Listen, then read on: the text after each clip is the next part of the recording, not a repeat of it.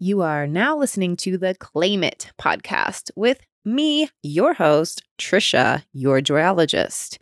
On this podcast, I have conversations with people that inspire me and intrigue me and talk about how we claim it for ourselves and how it's so important for us as individuals to claim our own joy, our own dreams, to claim our life, to claim our worth, to claim our enoughness.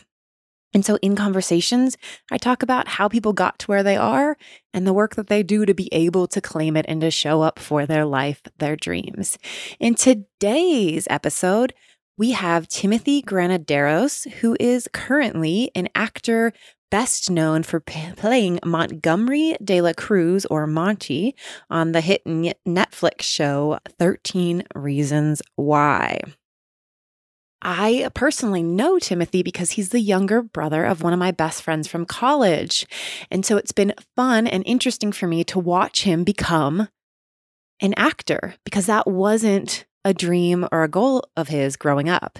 He moved to LA because his sister Allison was here, had an offer for some work, and then while he was here, decided why not try this. And so I thought that it was a great conversation to have to prove that you can start at any time and just like moving with curiosity and how to move through all the doubts and fears, of course, that came with, okay, I guess I'm going to try acting and getting these roles and the audition process and all of that. So I really had fun with this conversation. Let's get to it. Okay, Tim. So, what I, Trisha, personally know of you is soccer player. Yeah. Yeah, that's that's kind of where it all began. Yeah. So what did you start soccer when you were really really young? Were you only all about soccer? Yeah, so okay, I started playing soccer when I was 5 years old. So I think that's when I started too. it's well, it's like a good introductory sport for kids cuz you get to run around, you get to kind of socialize but also learn how to work together. So for me, um yeah, soccer was the first sport, sport I was introduced to, and it kind of just stuck, you know. Did you play other sports too? And soccer was one of them early on? or- Eventually, I was introduced to other sports too baseball, tried football, track in high school. Did you like when you were like tried them whatever like were you playing them all for a while or would you just be like oh i'm gonna try this and you just more dedicated to soccer No, if I if I tried it, I committed to it. Like in in middle school, I was tiny. I was like I was the tiny friend. I was like five foot two, um, like not even a hundred pounds. But I played football because I wanted to try it out, and I ended up playing both years, seventh grade and eighth grade, and it was a blast. I got my ass kicked, but it was fun. But I, I, you know, I think naturally I'm just um, I like being an athlete. I like competition, so you know I'm drawn to to being part of a team and and competing. So I like to try most sports out.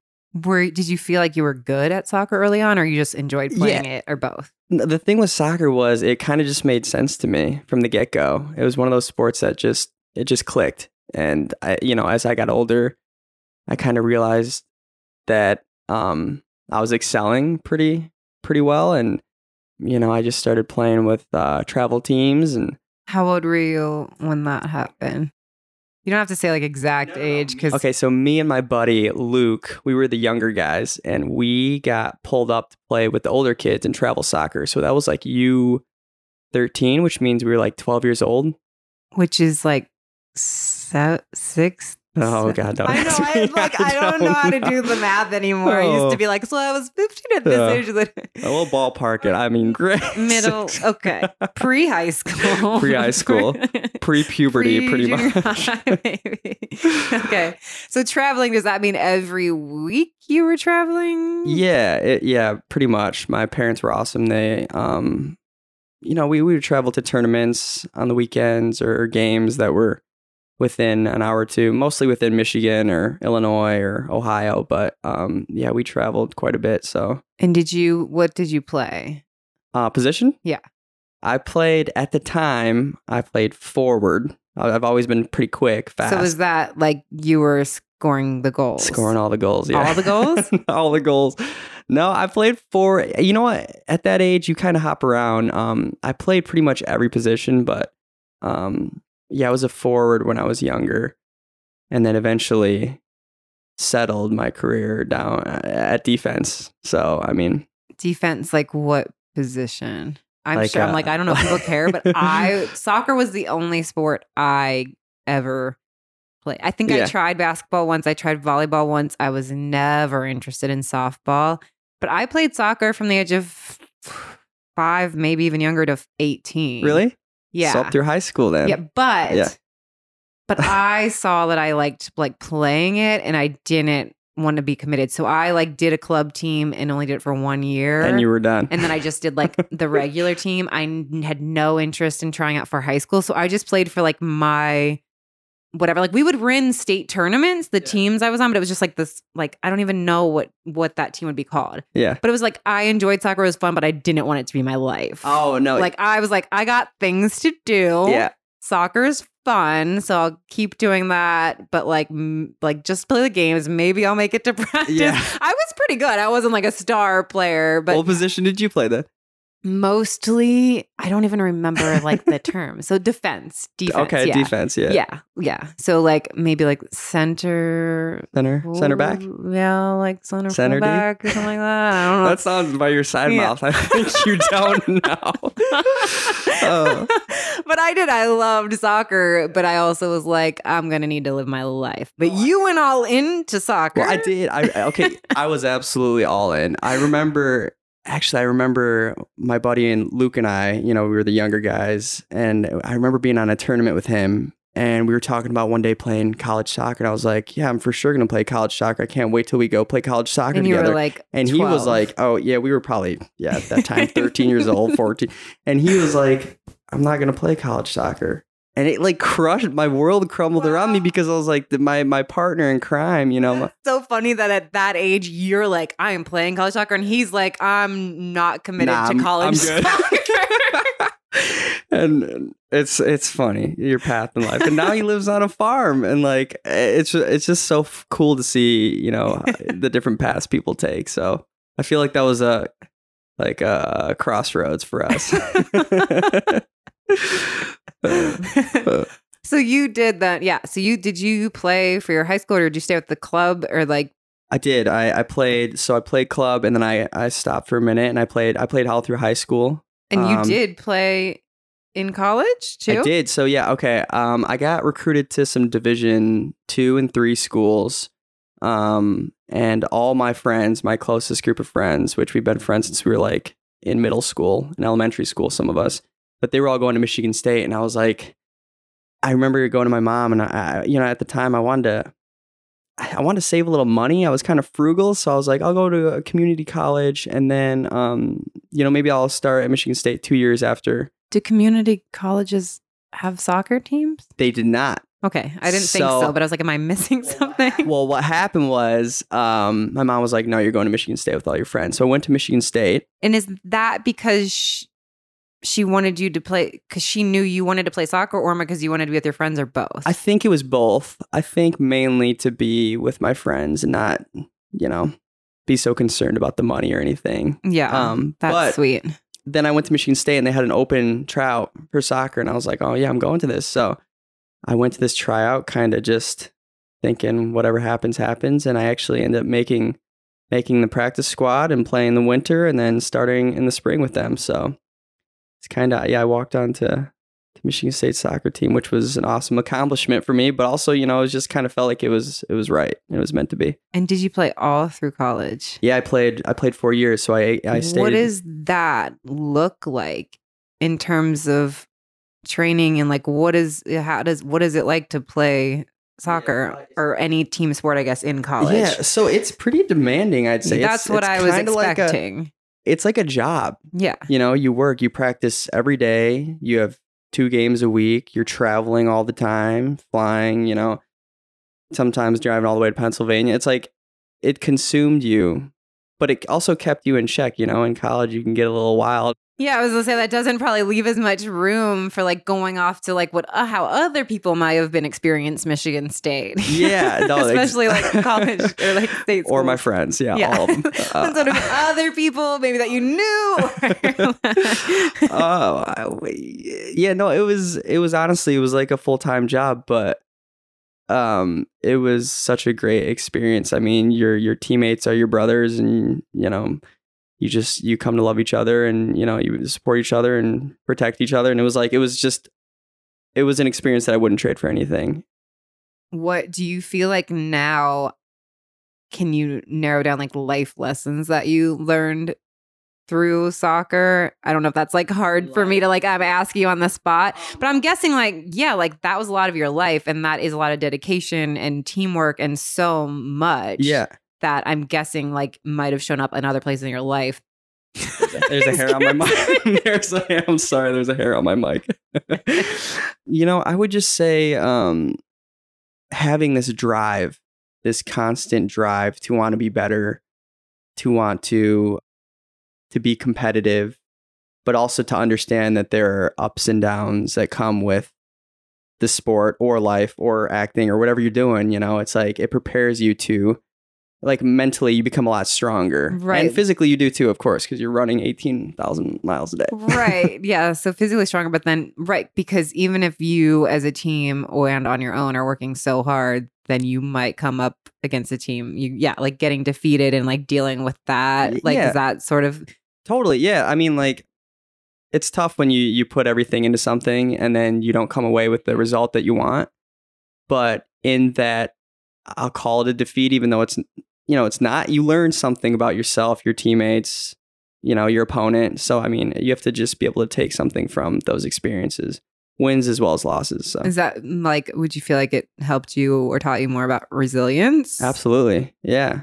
No, I I, th- I think um, yeah, you just have to endure those things and and get through it and be better the next week. Yeah. So graduate college. Yeah. Did you move directly out to LA? so this is the way it worked. Um okay, my junior year of college, you know my sister Allison, who is a makeup artist in in in LA, but um I came to stay with her my junior year summer. So I kind of um Ah, yes. And were you did you start to work that summer to help Craig's company out? Your brother-in-law? Or no, or you were just hanging No, out? I I, th- I think I did actually. I helped him with uh, a shoot, but it wasn't. It was just kind of like to pass the time. It wasn't like a career. start like working for him, but he was just like, "Hey, Yeah. we need We need a. PA to Got it.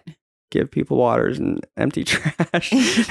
for, but I had spent that summer out in um, California and kind of fell in love with it. And then, California? well, LA Okay. specifically. Um, and why? just the and why? Well, it was just the culture of Cal, like the culture of LA, like the the beaches and just like this kind of. It's a lot different. Let's just. I wasn't part of the industry yet, so.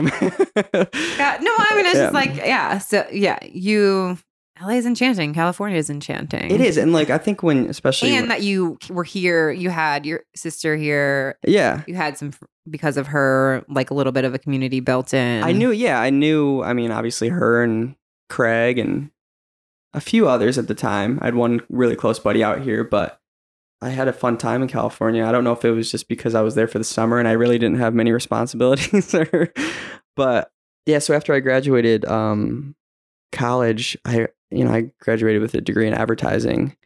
Okay, yeah, I was gonna ask. Were you working? Did you do internships at all in you're school? Because you're playing soccer, so that makes me feel like you didn't have much. No, Like, have you ever had a part time job? Well, not in college. No, right. Okay. no, there was because no there's time. no space for it. No time for it. Were you actually pursuing advertising, or no, and I and not you because like, I feel like so many people. It's like you go to high school and then you're supposed to go to college, and so you just pick some topic that you may be interested in to get a degree. in. And so much these days, like it doesn't even matter that's kind of what exactly the degree in is. Like eeny meeny miny degree Deg- advertising. That's actually kind of how it was. You know, I've always been a little creative, so I, I thought advertising was a great um, opportunity because you can make mon- great money in that in industry, and it's also you know creative. yeah, there's a creative, So highly creative. yeah, I just that's kind of how I landed on advertising, and I enjoyed it as a degree. I enjoyed studying it, and I just didn't really pursue it after school. But so you graduated, and then did you move out? Did you know and like always like, well, I'm just gonna end up moving to LA? I had the desire to. Like I thought I was going to end up in LA. Um, but the way it all played out is I, I graduated and then within the month my sister was like, Hey, I got you a job as a PA on this reality show. Pack your bags, come out to LA and stay with me and work. And I was like, That sounds perfect. was it a show she was working on? She wasn't even working on the show. It was A friend? I'm like, I don't remember. no, no, it was some reality show. I don't even remember what it's called, but um yeah, so I just so you moved to LA and started working. well, the thing is I flew out to LA and then um they contact like they hadn't reached out to me, production hadn't Oh, okay. given me any call times and and they were like we're good. We don't need you. And then I was like, what am I doing here? I just flew out here. I have all this student loans. I don't have a job. Like, what am I doing? And I just got really, really stressed. And I remember being at dinner with, you know, the couple buddies I'd made and I was like, what am I doing out here? I don't I'm just spending money. I don't have money. I don't, you know, I'm not doing anything with my degree and and then I don't have a job and you know, enough time passed and they reached out and they're like, actually, you know, come in on Monday. And I really think Allison had made a phone call or something, Oh. Ah. done something. But So you did end up. I did end up working on that show as a PA. And I didn't even know what a PA meant. I didn't That's what I was about to say. Can you explain to? I know what a PA is, but I'm sure a lot of people don't know what a PA is. a. PA okay, let's say you have a totem pole. the PA would be on the very bottom of the totem pole, but it's a production assistant um, on on sets, television, movies, commercials, music videos. But they basically do everything that needs to be done. Or that nobody else wants. To I wasn't gonna put it that way, but yes, you know, PAs don't get enough credit, um, but they do everything that uh, the others Yeah. don't want to do. Let's give some examples. Okay. Going on a 20 coffee run, 20 cup coffee run where you're picking up all these Yeah, I was like gonna say like, like, not twenty coffees, no. but we're gonna. Can I have a decaf like a double espresso, shot with of shot soy. of this it's whack. diet Uh, vanilla yeah. sweetener. and you're like, is that a thing? I don't know." and then putting it in your car and hoping to God that it won't spill everywhere.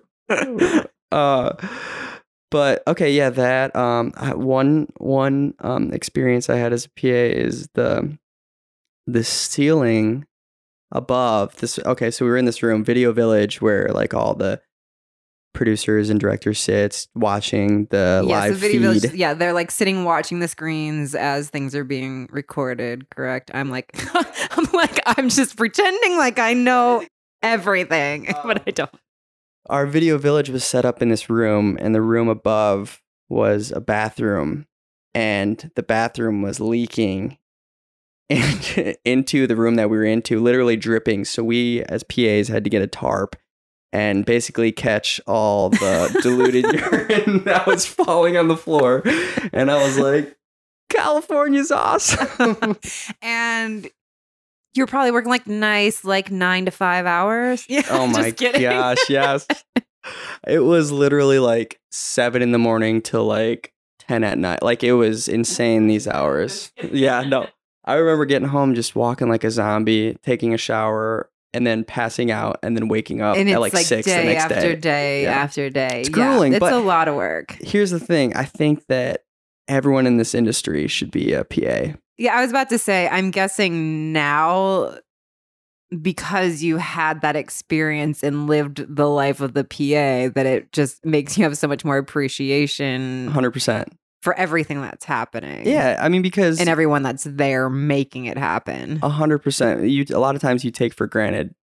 It's something as simple as like a, a mirror being hung up in your dressing room. You know, like you don't think about that, but some PA was in there. Right. You know, just before you, just lining it up, putting it up, making sure it's stuck. You know, it's just it's it makes you grateful for a lot of things. Okay, so you started out as a PA on a reality show. hmm What happened? Were you doing different? Did you do different PA jobs for a while? Yeah. So then I started to network a little bit, and with my sister's help, um, kind of hopped around to commercials and music videos. As a PA still? As a PA. Yeah. Um, and I remember one of my first experiences um, being in front of the camera actually was on a commercial that my sister had gotten me onto. You were supposed to just be a PA, or I was a PA, okay. yeah. And then um, the commercial was with Danica Patrick and Mark Wahlberg. Oh, and we were on the shooting on the beach, like in I think Malibu, and they needed a stand-in for Mark Wahlberg oh, to to walk to Danica Patrick, and for whatever reason they didn't want to use a stand-in, so they're like, it was like a you know cliche Hollywood scene. They're like you, and they like pointed to me. And they're like, can you jump in this suit? How tall is that kid? So I went and jumped in this like. Uh, are you the same height as Mo- I don't. I don't think so. Maybe at the time. at But- the time? What does that mean? Somebody's couple height inches. um, In that moment, I appeared. oh, I was like, "Who? How tall you need me to be?" Sure. But yeah, I had to go put on a like a racetrack suit and and like walk on the beach towards Danica Patrick, and I was like, "Oh, this is Hollywood. This is awesome." Just that's funny, like that shift of moving from back there to right there. It was like, whoa. I was like, "Oh, this is cool. I'd rather do this." this is nice. yeah. So is that did you get more opportunities like that or is that what made you start to pursue "Hmm, maybe I want to be in front of the camera? Maybe I can do that. I think it was that with um a number of other things. Um let's see, my yeah, my sister again, um she hooked me up with her friend Lucas Passmore, who I think you might know. Um he's a photographer. So I just wanted to get some like modeling type shoot shots Right. done. And so I did that with him. And um he turned him over to uh an agency I'd been working with That he had been working with? that he had been working with, kind of like shooting. Um, sometimes photographers and agencies have relationships where they just kind of shoot with the models to get, you know, just test shots for them. Got it. So, So it was a modeling agency. is a modeling agency. Okay. And um, so uh, yeah, I did a little shoot with him, got some photos out of it, and then actually got an agency out of it. So, And so how long was that after moving to LA? Um, I would say that was within two years. okay, so you were like working as a production Yeah. assistant for 2 years. Yeah, yep. Working as a PA for for two years. Um, and started doing some modeling stuff on the side. Um, not booking very often, but getting some opportunities. And were those things like you had to go do you audition for modeling jobs? What do you do? Cast? You have cast. You have cattle call casting. So that's the agency submits you whatever. You got to be there Mhm. and you go to a room with a bunch of people that might look similar to Yes, that's ex- that's exactly what it is. Some more attractive, some more chiseled. You're just sitting there comparing What yourself. is, yeah, what does that feel like? Oh, just show up to rooms of people like You want it's horrible.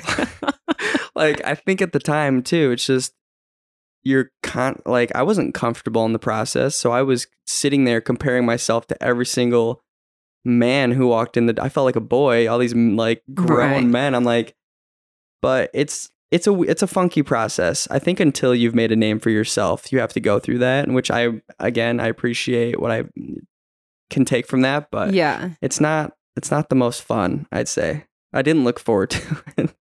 Do you feel like for anybody, you know, do you think that it also was maybe not fun for you just because it was a new thing for you and you were questioning if like if you were supposed to be there, who am I? Like if you were like act like did you feel like you're an imposter or something? That's absolutely it. I think um, one of the most difficult things to get over for me is that I've always felt like I'm I'm just faking it. Like I am like I'm not supposed to be here. Like and I think I looked around and compared myself to others. I'm like, oh, this guy's been doing it forever. Look at his hair; it's freaking perfect.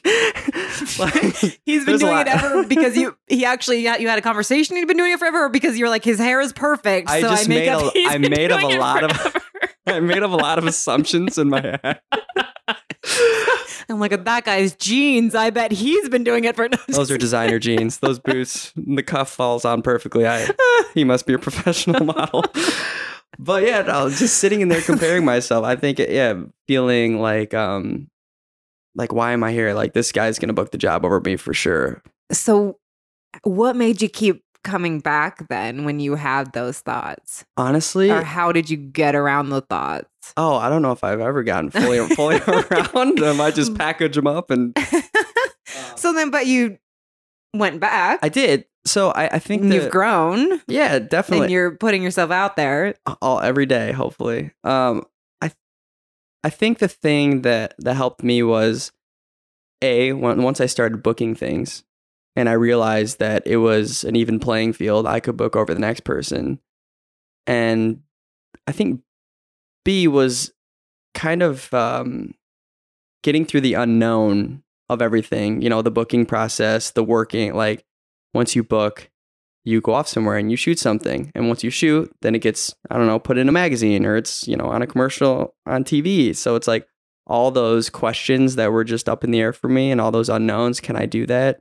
Can i actually pull it off and not look like a ding dong? It's like once i realized that i was like oh yeah i did it and i look fine. And look my friends are seeing it and it's cool. Then uh, a, a kind of shift kind of happened where i was like i can do this just as well as the next guy or better Did that happen? Did you book something fairly early or did it take a while? Or and were you still like doing production assistant at work at the same time? I was at that point. I moved on to um, working production at Disney on a Disney show. oh. So yeah, I was uh, I was kind of doing both at the same time, which was awesome because my um, production office, my producer Greg Hampson, just allowed me. They allowed me to go audition. I was about to say, how are you? Could you make the auditions if you were supposed to be on oh, the job? I wouldn't have been able to. Like they were amazing the whole time. Um, they they knew I want what I wanted, and they knew what my career path was, and they let let me go off and you know audition whenever I wanted. That and, is really great. and it was it was a perfect nurturing environment that I needed. Um, because I needed to make money too. You know, It's- Yeah. LA's expensive. Um, And so when you said that they were supportive of you and what your dream was, so then you were like, I'm going to try to be an actor, or I am an actor. Or it wasn't just then with saying that, that's not just like, oh, Luke took my photos and submitted them. That Yeah. means that inside you were like, I think that that's what I want to do, and Yeah. I'm going to work on it. without taking the story too far down the road. I mean, I didn't. You can take it. Well, I just- take it where you go.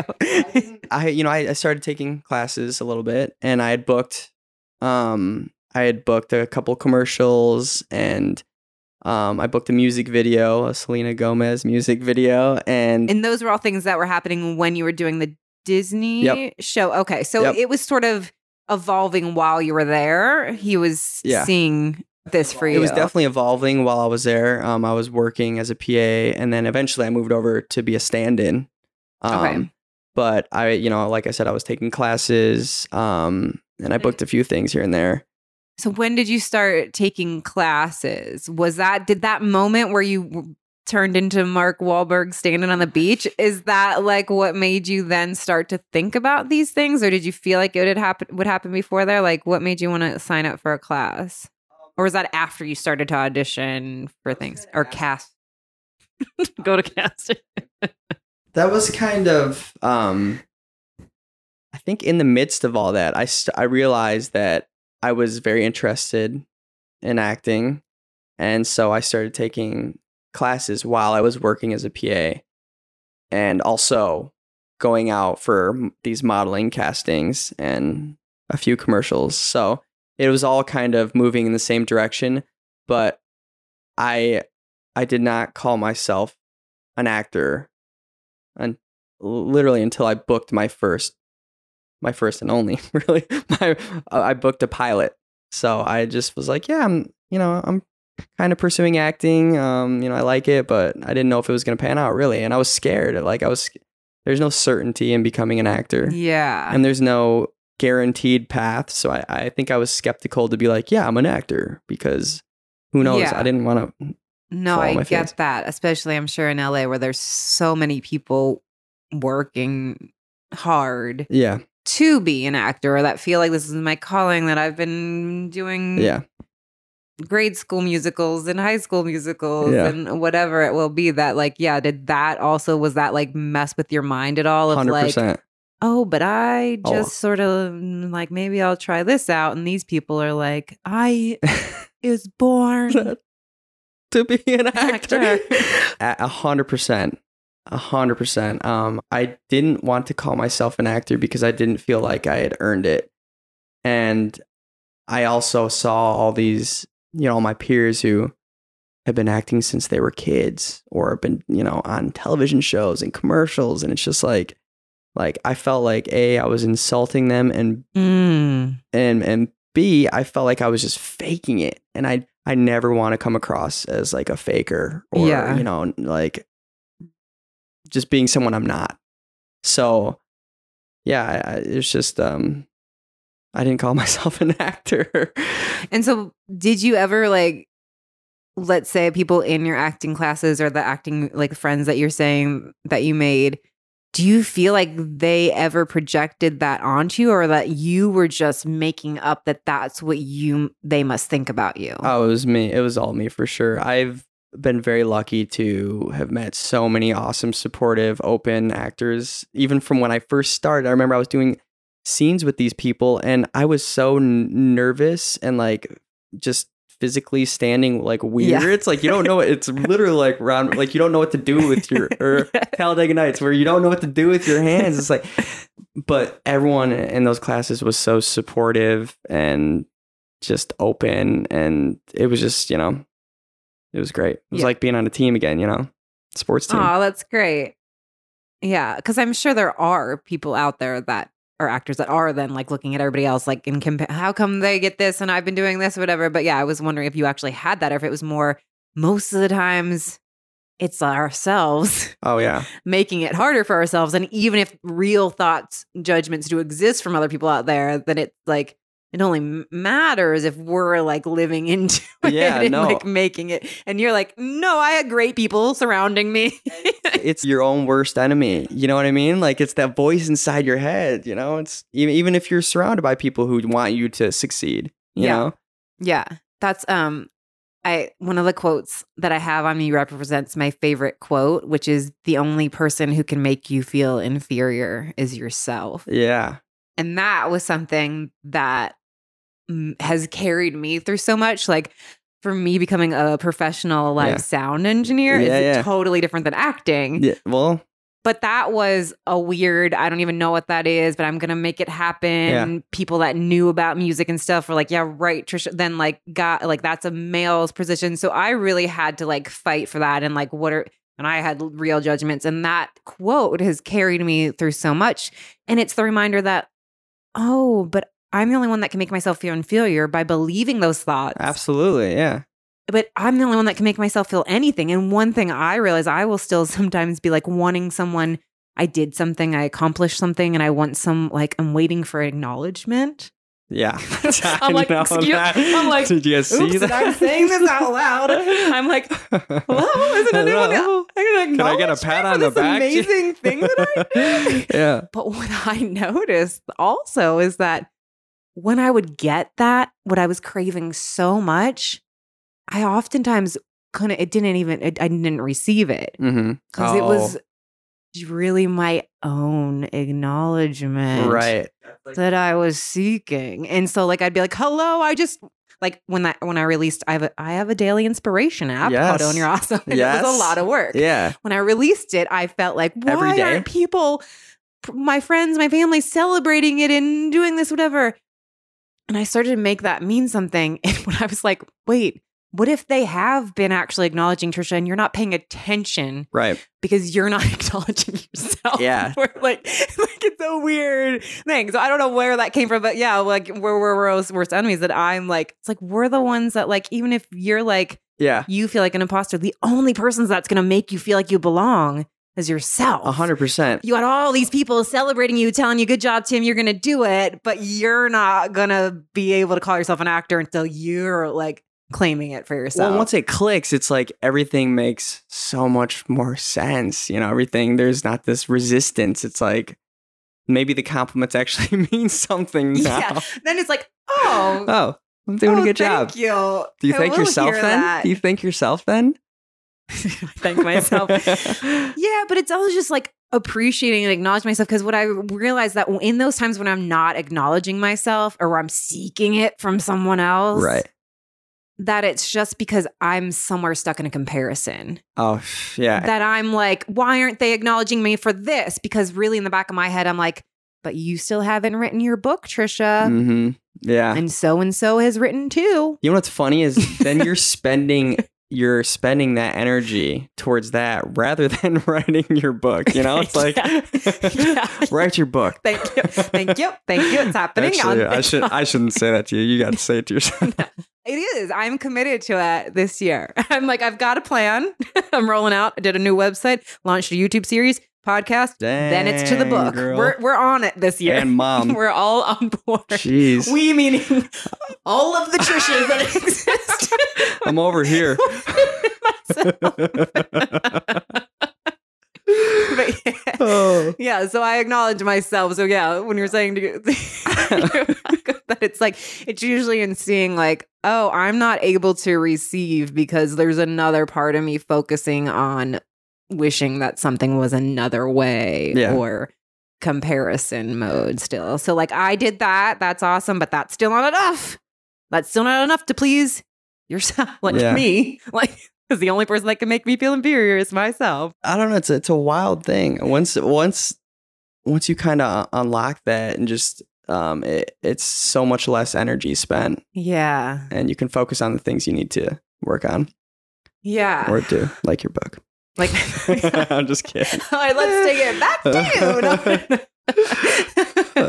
Okay, so yeah, you start booking things like yeah. So what was what felt like the biggest? Like I know you mentioned Selena Gomez video. That seems like it'd be a pretty like Yeah, that one was pretty big. Um, because it went up on YouTube and just got tons of views, and so that was the first like international kind of thing. That was just like And were you? So it's a guest music video, so it's not like talking about like what I know I've seen it, but it's been a long time. You're like I- dancing.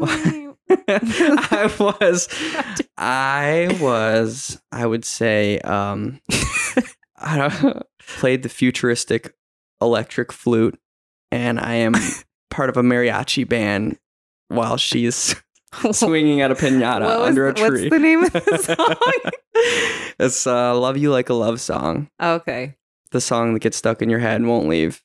Okay. Um, but yeah, no, that was, I'd say one of the bigger, yeah, th- I mean, besides commercials and stuff, that was the first big thing that I felt like I had done. I mean, it was, I mean, I, I don't know. Big's a relative word, but at the time it was, Right, but for you, like in on your path of like, I'm trying this out to like, I am doing this, or was there Yeah. like, what was the moment where you felt like, I am doing this? Not even I am an actor, but like, I'm doing this. Not like, oh, I'm just seeing if this will pan out. there's one pretty definitive moment, but there's also a bunch of smaller moments. Every time I got to be on set, every time I was in class and a scene went really well, Mm, right, then you felt like, okay, I I have it within me, or like it's it was like, oh, I can do this. You know, I, I definitely can do this. The only person that's holding me back is me. So like I took those little nuggets, and I just kept going forward. And then um I booked a, a pilot uh for Fox. And that was like the first moment. That feels major because I feel like even with well-known actors, it's like a pilot. Yeah. Like yeah, pilot season. You always hear oh, it about seems that. like a crapshoot. Like it's like throw a bunch of darts at the board and hope one of them hits the bullseye. But then, oh wait, once you're on a pilot, then like, does the pilot get picked up? Is the big it was pretty wild. Um, it was called Studio City for Fox, written by Krista Vernoff, and it was just an, an amazing experience. Like I'd gone in and auditioned for them like seven times, and the studio would come back for the been like, same part? for the same- come- keep well- coming call back. yeah, callbacks, call, Trying to pull out say. um, but yeah, I'd been in for them like seven times, and the the studio was like, "Well, we don't know if he's right," and then the producers are like, "Well, we like him," and then it was just like that whole thing. You hear the back and forth, and I was kind of just in limbo, being like, "I think they like me, but I don't know," and they keep bringing me back, and What do you What do you do when that like in that? Do you remember being in that state of like I might have this, I might not, and they might go with me? Like, what did you try Yeah. to tell yourself, or how did you get through that time? it, I think it goes back to soccer and being an athlete. It's like I was so equipped to just be like, "Oh." This is going. I'm about to be on a pilot. To oh, they don't like you. Just move on. And then it come back and it'd be like, well, actually, come back in and wear this shirt and try this this line differently. And I go in and do it, and it felt so good.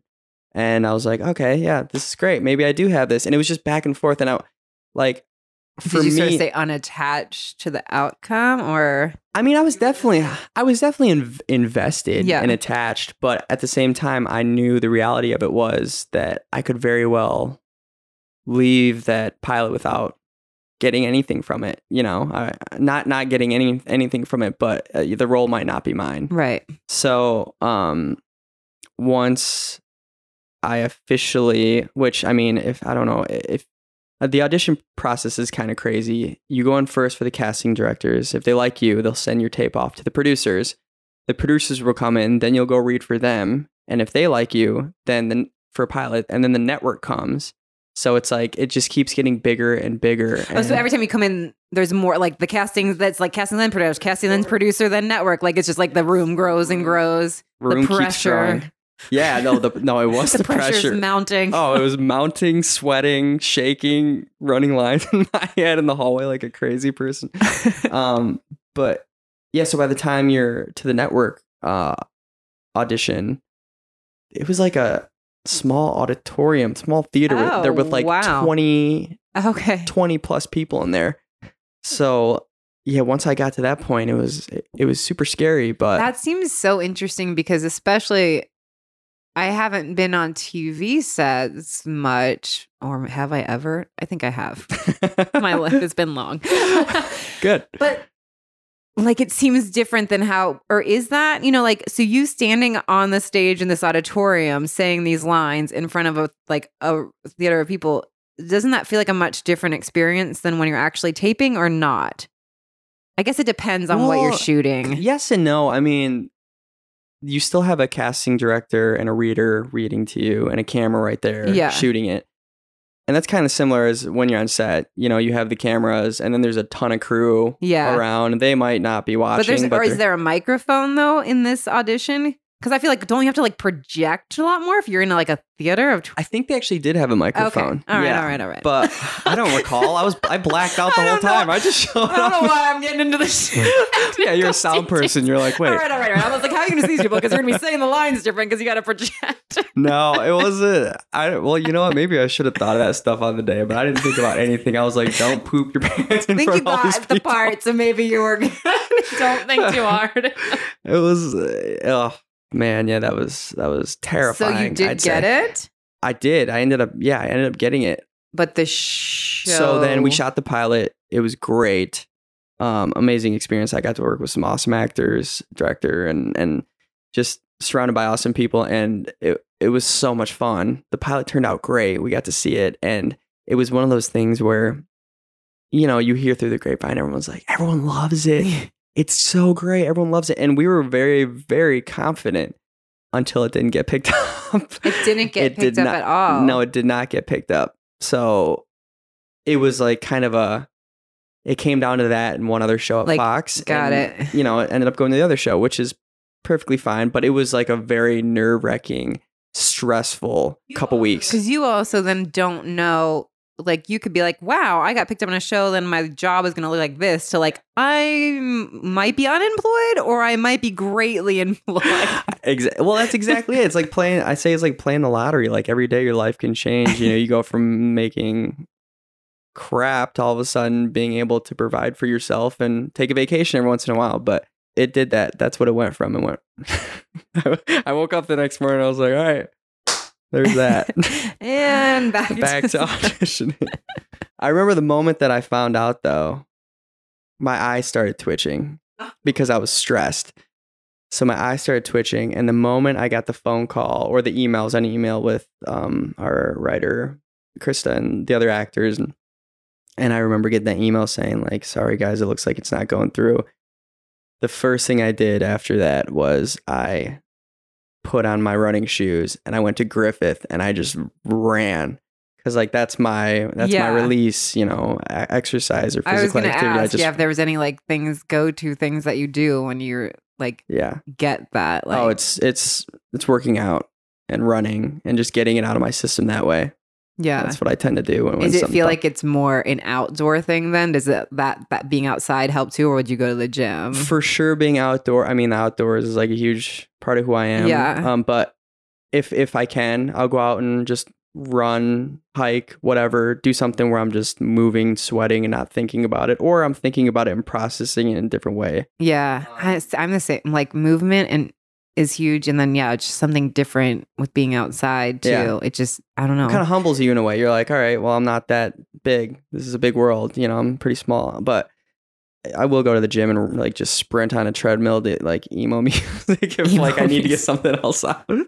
I also, for me too, it's being out. So whether it's like outside team, but like being in a space where there's other people, I'm not talking to anybody, but it also reminds me like I don't know what anybody else is going through. Like you Yeah. just got this big disappointment that you're working through, but like why you don't know that person in front of you, his mom might be dying of cancer, or Yeah. they might like that. We don't really know. Like that, it always connects me to be like the humanist of it all. Us all. Yeah. Like, well, this really sucks for me right now but I don't know what everybody else is dealing Totally. with. So like just looking for like seeing the good or just like letting yourself to process it and feel it, but also being like, oh hey, hope you guys are good too. Like sort of like this energy of like we're all in this together. I don't know what it is, but well, that's, I mean, like if more people did that more often, I think the world would be a better place, right? like trying to just be empathetic towards others and realize that everyone's going through their own thing. Yeah. And, you know, I mean, be patient because you never know what they're going through. yeah. Like a failed, not failed, but a not picked on pilot. Hey, it's me, Trisha, your joyologist, your host, bringing you a brief interruption to the conversation because I want to make sure you know that I offer some online courses, one of which is a six week program, live one hour calls each week. Three emails every week, a full support group. It's a group program where I'm sharing every single tip and tool I use to shift my mindset and to get to some of these realizations I share in the episodes about life and how to look at things. And I you also get one-on-one support and coaching from me. So that's the Be Your Own Joyologist program. You can go to yourjoyologist.com slash courses to learn more about it. There's also currently a 31-day email program where you get an email every day that's a reminder, a different way to look at life. It's exploring everything in your life from your thoughts, how to bring your joy levels up, what's in your home, your relationships, your inbox, all sorts of things. Every day, get an email that explores a different area of your life. So again, go to yourjoyologist.com slash courses to learn more. And we are getting back to the episode right now.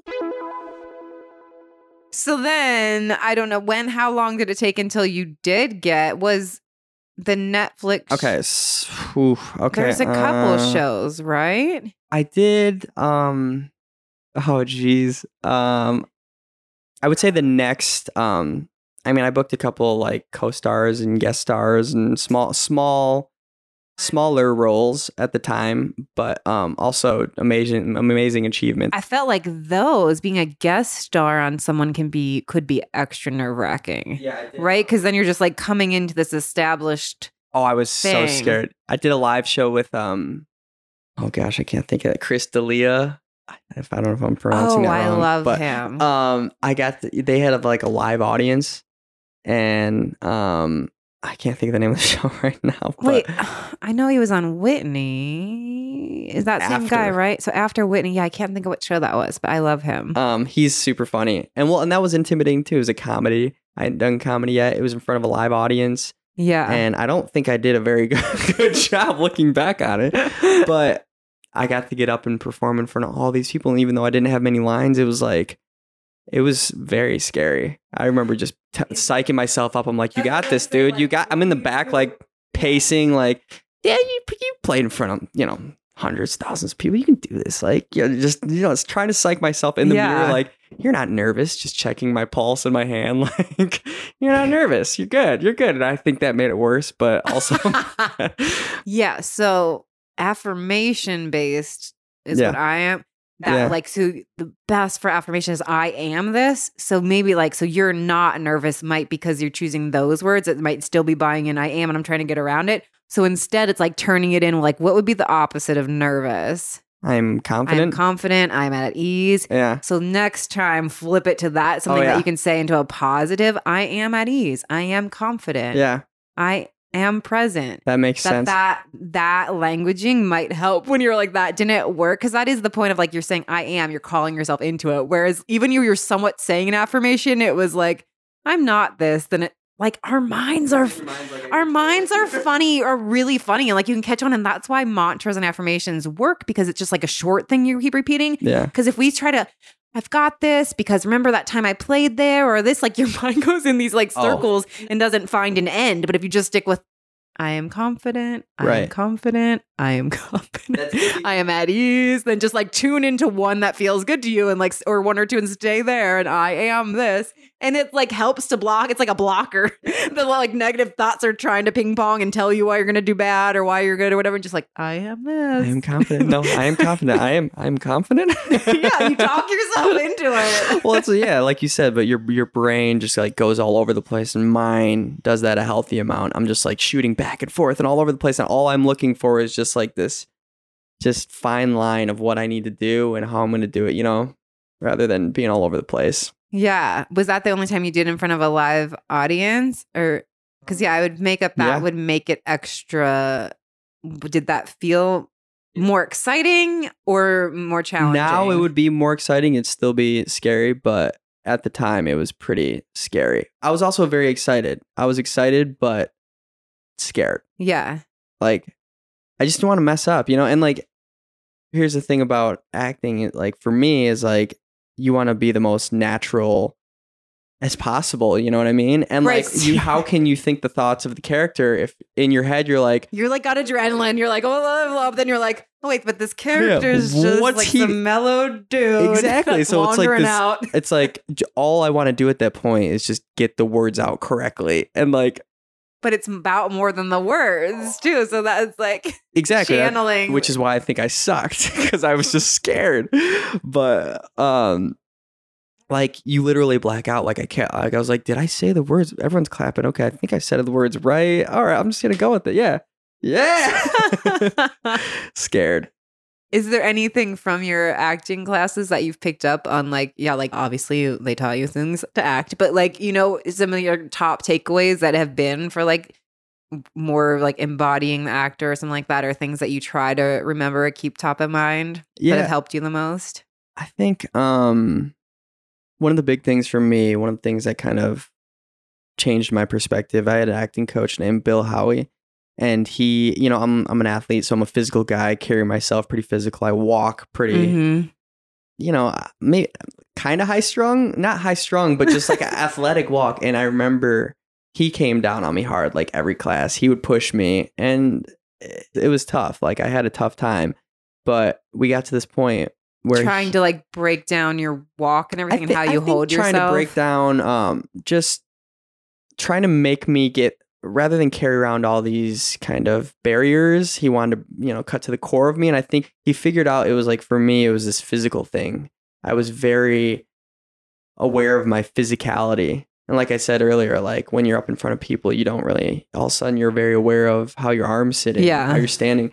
So once i realized that um i had this physical barrier and i could just like let loose you know if i want to sit in a chair in a scene like this you know i can do it and not have to think about it. And i think that came with him pointing it out but also then the experience of just doing it more. But for me that was one little thing that that he changed.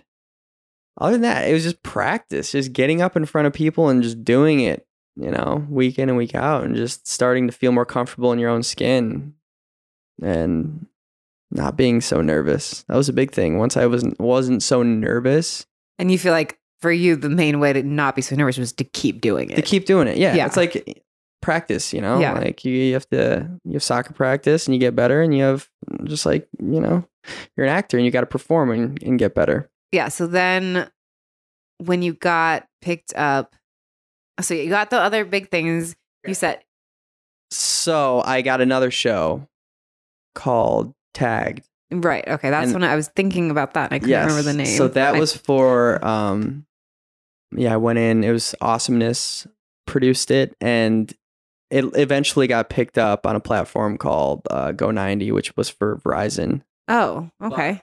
Yeah, uh, so yeah, the writer director Hannah Macpherson, you know, I auditioned for her, um, and um, we actually, you know, I booked that, and we went and shot in Albuquerque, New Mexico, and it was kind of like our first season was, it was a um, full series, but the episodes were short. They were like ten Oh. to fifteen minutes long, so we shot the entire season within like two and a half months.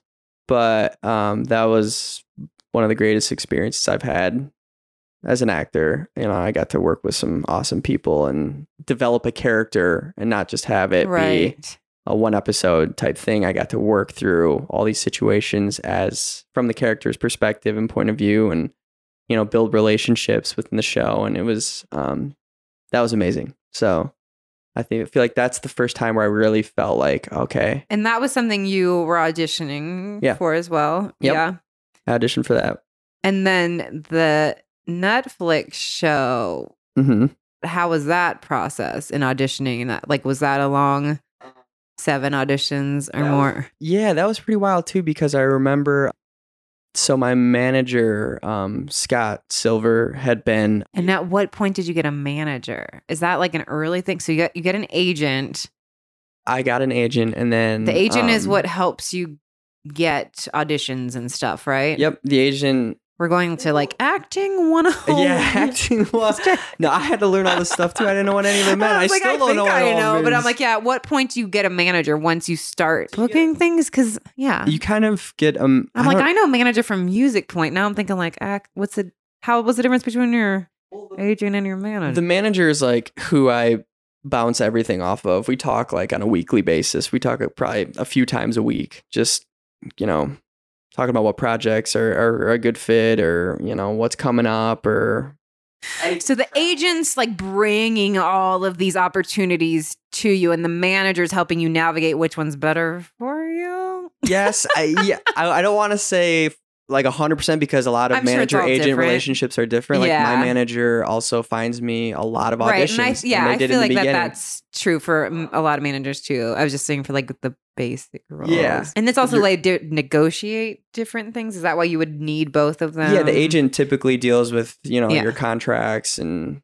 quotes and all that stuff. And Okay, so at one point you're getting enough stuff that you someone tells you to manager, or you I'm like I I'm at this point I need a manager. Where does Um, does somebody come to you and says I? I was very fortunate. Um, my manager actually found me. Um, and then I'm you know just met with him and we clicked right away. And he started getting me auditions, and it kind of just organically happened. I wasn't like desperate. I wasn't did you like he like saw you on something, or you like bumped into him, or Yeah, he um I haven't thought about this I like to ask questions. No, I don't know why. I am so interested in everything.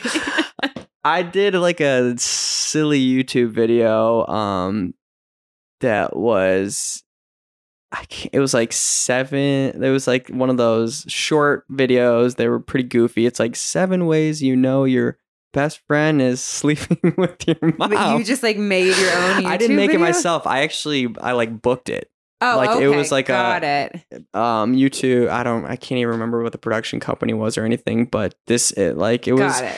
a semi legit yeah a little YouTube shoot so I booked it Yeah. as as um I don't even know how I booked it it might have been through someone else who was like hey I got this buddy who's an actor he'd be great for it but so he my manager saw that and That's pretty funny. yeah I mean a like good of all like Yeah. different different things. you that was saw the oh man I don't even know where that falls in the timeline to be honest but um yeah so started working with him um and they're great uh Silver Mass Entertainment if you're looking around but I don't even know where, we were where was I talking about how you got the Netflix Oh, show yeah. in that process. yes so Which I don't know why I'm not saying it's I think I, I'm not saying it because I'm afraid I'm going to say the wrong name. Is it 13 Reasons Why? yes, it is. I looked at him so funny, like I don't trust myself. I don't. they can't see your eyes, but your eyes basically came away, all the way across the table. Uh, yeah, it is The. Netflix The show. Netflix show. 13 Reasons Why. okay, I thought you were wanting me to say or something. Yeah, no, 13 reasons why. I didn't have it written down, and I kept questioning myself every time I went to say it. So I just said Netflix show. That's weird. We didn't. Anyways, um, Hey, I outed myself. no, that's good. Got to be transparent, or else it'll just be awkward. It's like, am I not supposed to say it? What are we doing over here? the Netflix, The Netflix show. the show. show to be referred to as The Netflix. that show um had popped up on his radar and he was like oh there's going to be a a bunch of really good roles that are your demographic and the show's got a lot of buzz around it i don't know if he read the pilot at the time but he just knew it was going to be a big thing and i credit him a lot for that because um the audition process was pretty extensive because there were so many characters that i might be right for Um, Oh, so what happens is I auditioned for, I think three of the leads actually, three or four of them. They kept bringing me back in, and it go well, and I was like, oh, this is fun. But but like I would, You're like now I'm this person. Okay. yeah, exactly. No, wait, no. Wait, sure that. Wait, I was just talking to that person. Now I'm this. Per- and so I got I went in a number of times for that, and then um, nothing was coming of it. You know, I had gone in like the tape had been sent off to the producers. I think they or I thought they liked me, um, because they kept bringing me back in, but then at some point I was like, I'm not. I'm not gonna get on this show. Like I would have, I think I would have gotten one of the other roles. They were pretty good for me if I would have, you know. I think I would have gotten one of those if I was meant to be on this show. And then I remember I was going out of town for the weekend, and I had a buddy over, and my manager was like, "Hey, there's one more. They want you to tape for this role." And I just remember not because I didn't like the project or anything, or I, I just was like, I don't, you know, I don't know. I don't, I don't think I'm gonna get on this show. was it th- that character, or you just were like, uh? No, it was the Mont, it was Monty, it was Montgomery. But it's It was like, did you were you feeling that because that because you like were feeling you weren't that character, or you were just like, I no. don't, I, th- yeah, you're just. I just thought I would have booked one of the other roles if they liked me. So I. I felt at that point it was like, what am I wasting their time and wasting my time? And then he was like, no, just put this last one on tape. The character's name is Montgomery. He's not in the book, but Oh, so it wasn't somebody that you had previously auditioned. no, for. no, it was someone new. someone they were adding new. Oh, It was an okay, added got character. It. The so scene- you were just like, yeah, like yeah, yeah, Yeah, Like, now you're like- just making up a new character Yeah, for me to just- audition for. Sure. well, and and this the scene was short. It was like three pages long. I was like, um, Oh. So he was like, just put it on tape if you can. And I was going out of town. I had a buddy over at my apartment. I was like, it was my buddy Ben. I think you met Ben West. yeah. ben. And I was like, Ben, just help me tape this real quick. He's he's not an actor, but he was very enthusiastic to help me out. And we set up the you know camera and I did this audition. It was super short. And you've seen the show, 13 Reasons Why. you know, Monty's kind of a bully. So the scene, he's just being he's just being kind of a jerk. So I was just a jerk to Ben. And um sent in the tape, whatever. I was like, yeah, I'm done with that. So you didn't. You were just like, didn't think too hard. All right. uh, yeah, it was almost like I didn't put too. m- I literally got it, memorized it, and then did it. You know, and it, it actually it felt it felt really good to not I was like, perhaps that was the like maybe not care so much. Yeah, Aha. yeah, like I'm not so stressed out about it. You.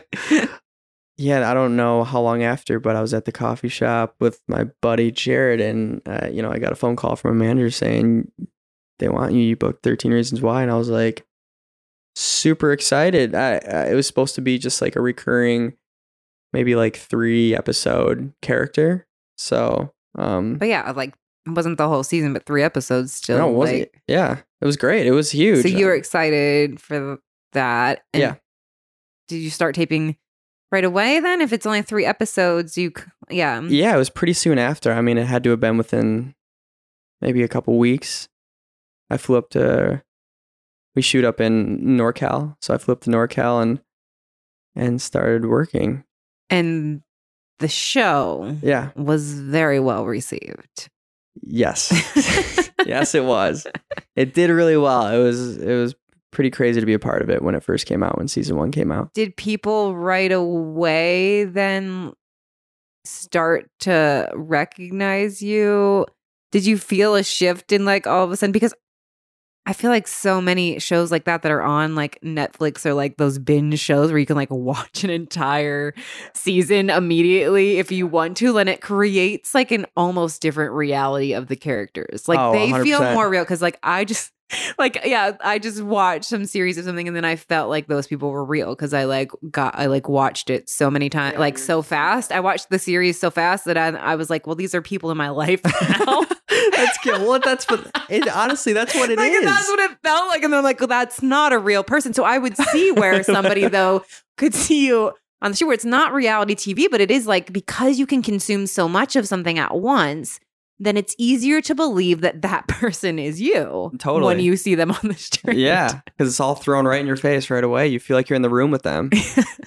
it was it was pretty wild after it came out. Um, you know, I I wasn't a series regular, and I only did I don't I don't even know how many episodes I did for a season, but So when the after the first season, it didn't did it not feel as like you were excited it was a big deal, but you didn't feel like no, it felt it definitely felt massive. I just I wasn't. I don't think I had as key of a role as you know the series regulars, so Got I felt it. like so you were stoked about it, but you didn't maybe like get pushed to the like yeah, the yeah. front of whoa. Yeah, well, I mean, it was just it was it was crazy seeing it um explode as much as it did and seeing it get as much attention as it did. Like on IMDb, I think like Dylan and the show were all and Katherine, they were all like the most searched. Like, and, Oh, and that was like in I couldn't conceptualize. It was like in the world, like this is insane to me. And and just having a small part on it just made it very real for me too. You know, Yeah. and then having some person in the airport walk up to you and be like, Are you Montgomery on 13 years? And I'm like, I got a tuna sandwich in my hand. but yeah, can we take a picture? I'm like, oh, people all around the world are seeing this show. And Yeah. that was when it, it got pretty wild. Yeah. and then second season, Yeah. you were regular, right? I was recurring in second Okay. season, but I think I was in every episode. Yeah, that's what made me Yeah. think it was regular. Yeah. I love how you say all like the film terms. like you're not sure, but you're gonna say it. it's questionable. I'm not trying to like fit in. It's just that I've been around these worlds for so long that I'm like, I think I know what I'm talking about, but I actually really don't have that experience and background. So I'm questioning the words and the choices. You got it. Yeah. Regular.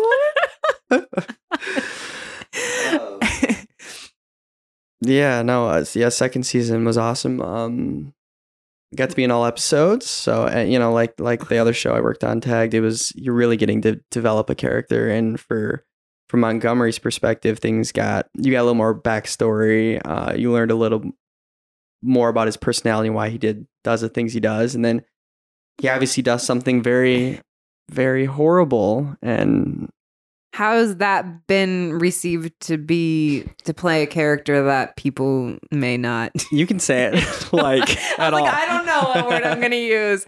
Uh what would people call? connect with yeah it's like would not agree with not yeah well uh, they, be mad at or whatever. well, Yeah. I, he's he's kind of like a villain right yeah. Is that what is that like? So what is that like for you to play just like you acting wise? And then what is that like to be received as that person? well like is it fun to play that part? Is it hard to get into that? Is it like you get to be this person you never were? Like what's that like? no it's that, like that's kind of the fun part about taking on any characters you get to be someone that you might not typically get to be or have been or things say things you don't typically say um, i wouldn't say that i found it, it it was fun because i got to play someone different but i wouldn't agree with a lot of the things that he says or does So how is that to act? Yeah, to do to be the person when you're not agreeing. Well, it was a lot of uh, calling people names and then apologizing afterwards after Oh, like you- So Like, you would be record like doing something absurd to a background actor and then being like, "I'm really sorry." Like, so I've- even though it's like this is what's in the script or this is what I'm supposed to be doing, that you felt like I gotta go. It's a yeah. apologize Well, because he's yeah. a he's abrasive. He's uncomfortable. He says a lot of very inappropriate things, and So you then like go make your peace after you shoot scenes that make you uncomfortable. hundred percent. Yeah, I'm not that guy. I'm so sorry.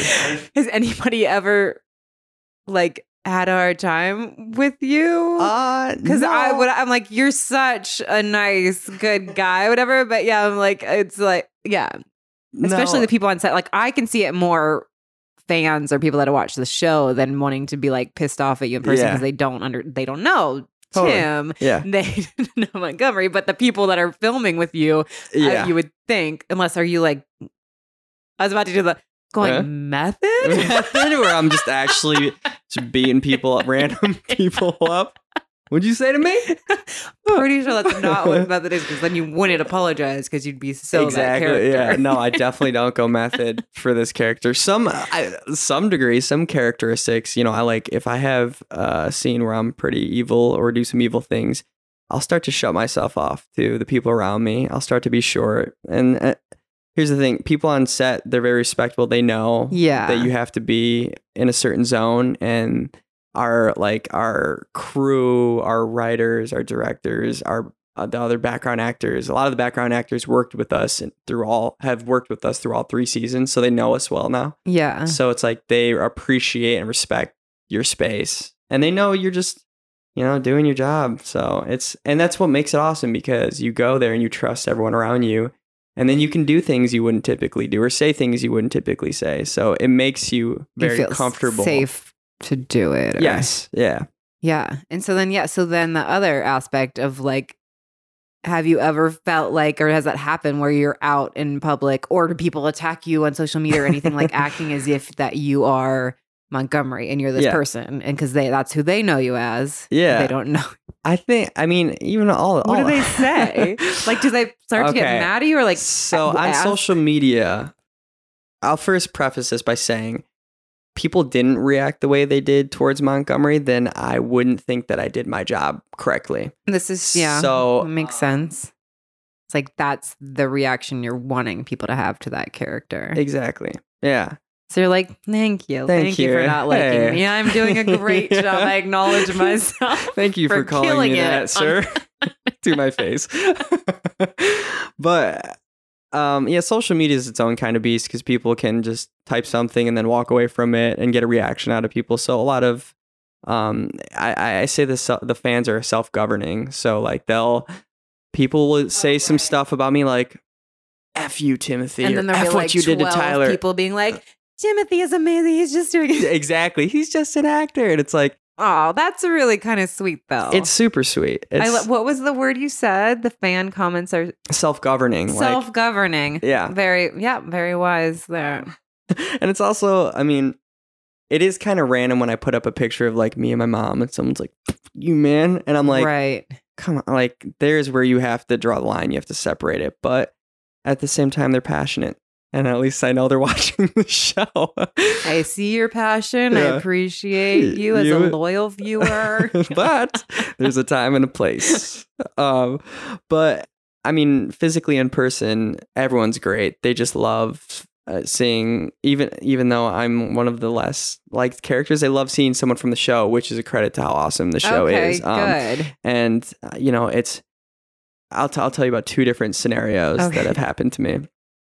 One was in um, a Gelson's grocery store. I was in there after I think season two came out, and this like 14 year old I've told this story before because it's like my favorite, but this like 14 year old kid on a razor scooter with a hat backwards, like rolling through the grocery store, stops dead as I'm like cashing out, and he's like, "Hey, you're that dude from that show," and I was like, "Yeah," and he was like, "Cool," he just he just skated away. Were you like, I've made it? Yes, I think that was the I moment. made yeah. This is it. You're that dude from You're that, show. dude from that show. no, actually, I told I told that story wrong. He didn't say you're that dude from that show. Oh. He goes, You're that asshole from that show. Oh, And I was like, Yep. That's me. Oh. but then you're that asshole from that show. yeah, You're, Okay.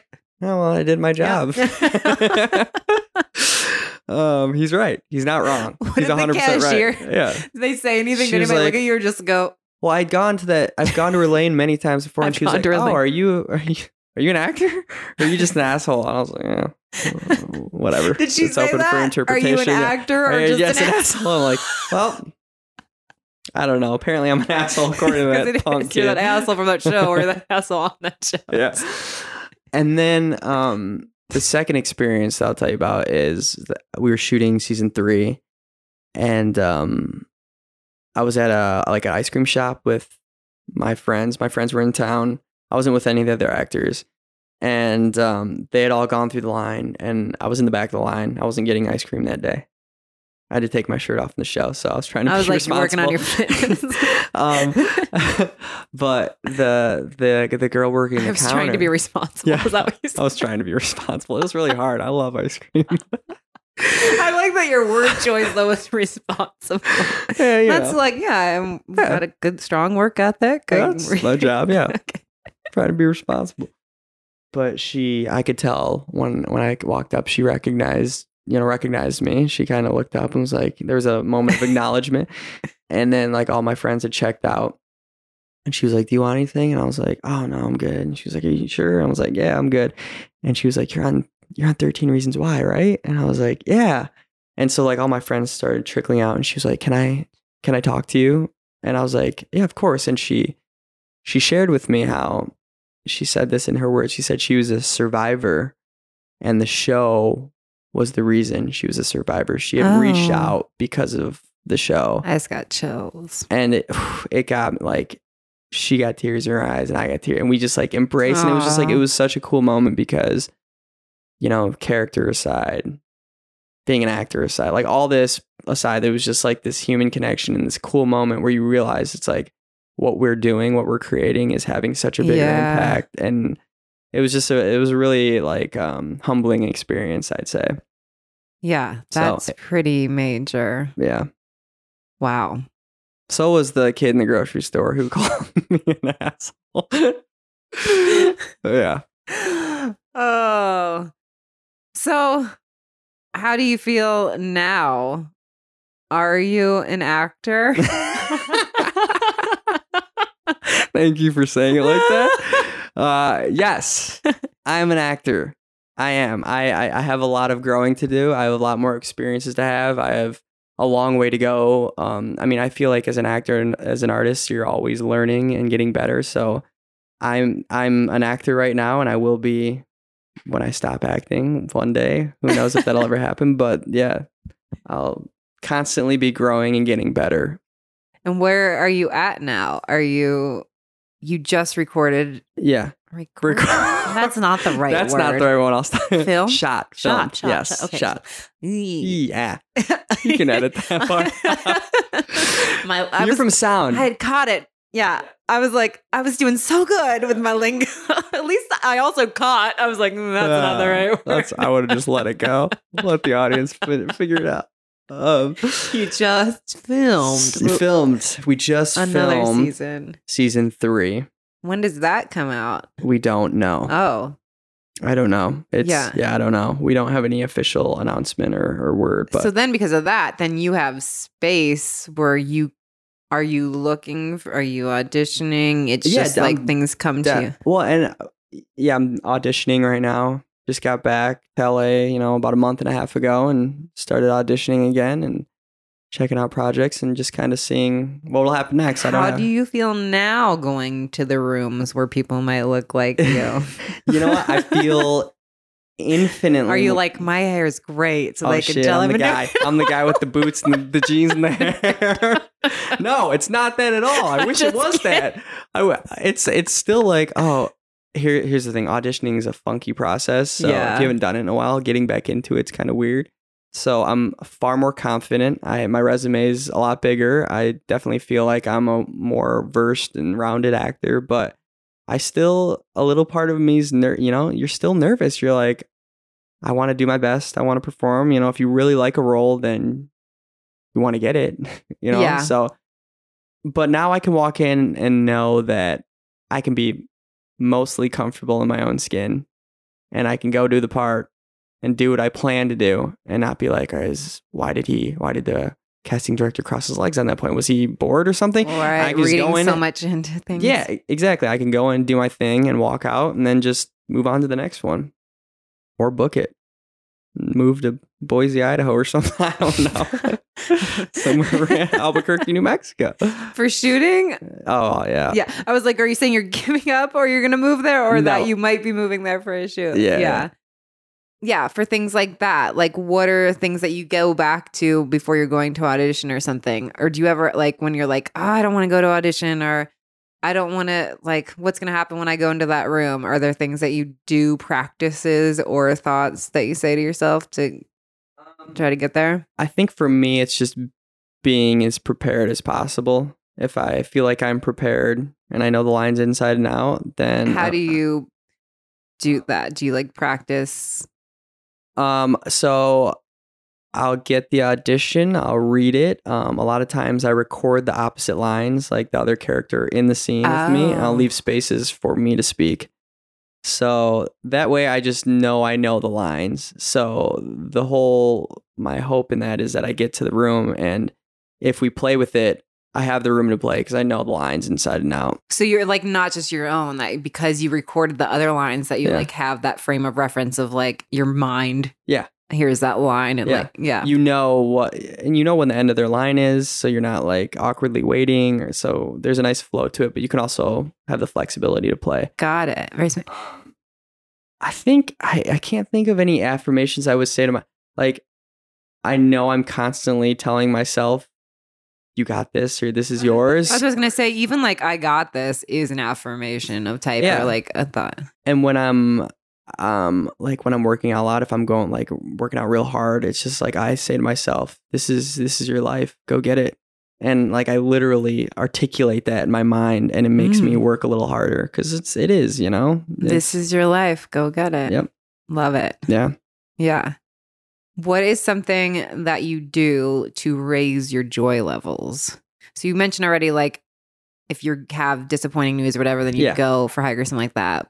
Is there anything else? Any other things you can do when you just feel like you're in a funk? Like that's also like you. What if you have to go to an audition or go act and you just have something in your personal life that's weighing you on? You got some bad news, then you have to like change your whole energy. totally that's which is a whole thing in itself but to i, I guess I, I i mean i spend a lot of time with family and friends um i really love being outdoors so camping anything active is like is my release um going we just moved to the beach so going out to the beach and kind of just letting all everything else fall away like i just like being outside is a huge thing for me being outside exercising family and friend time food sometimes video games okay. Um, I recently had this thought, and I've been asking everybody. The thought was, what is easiest for me is not always what is best for me. hmm Can you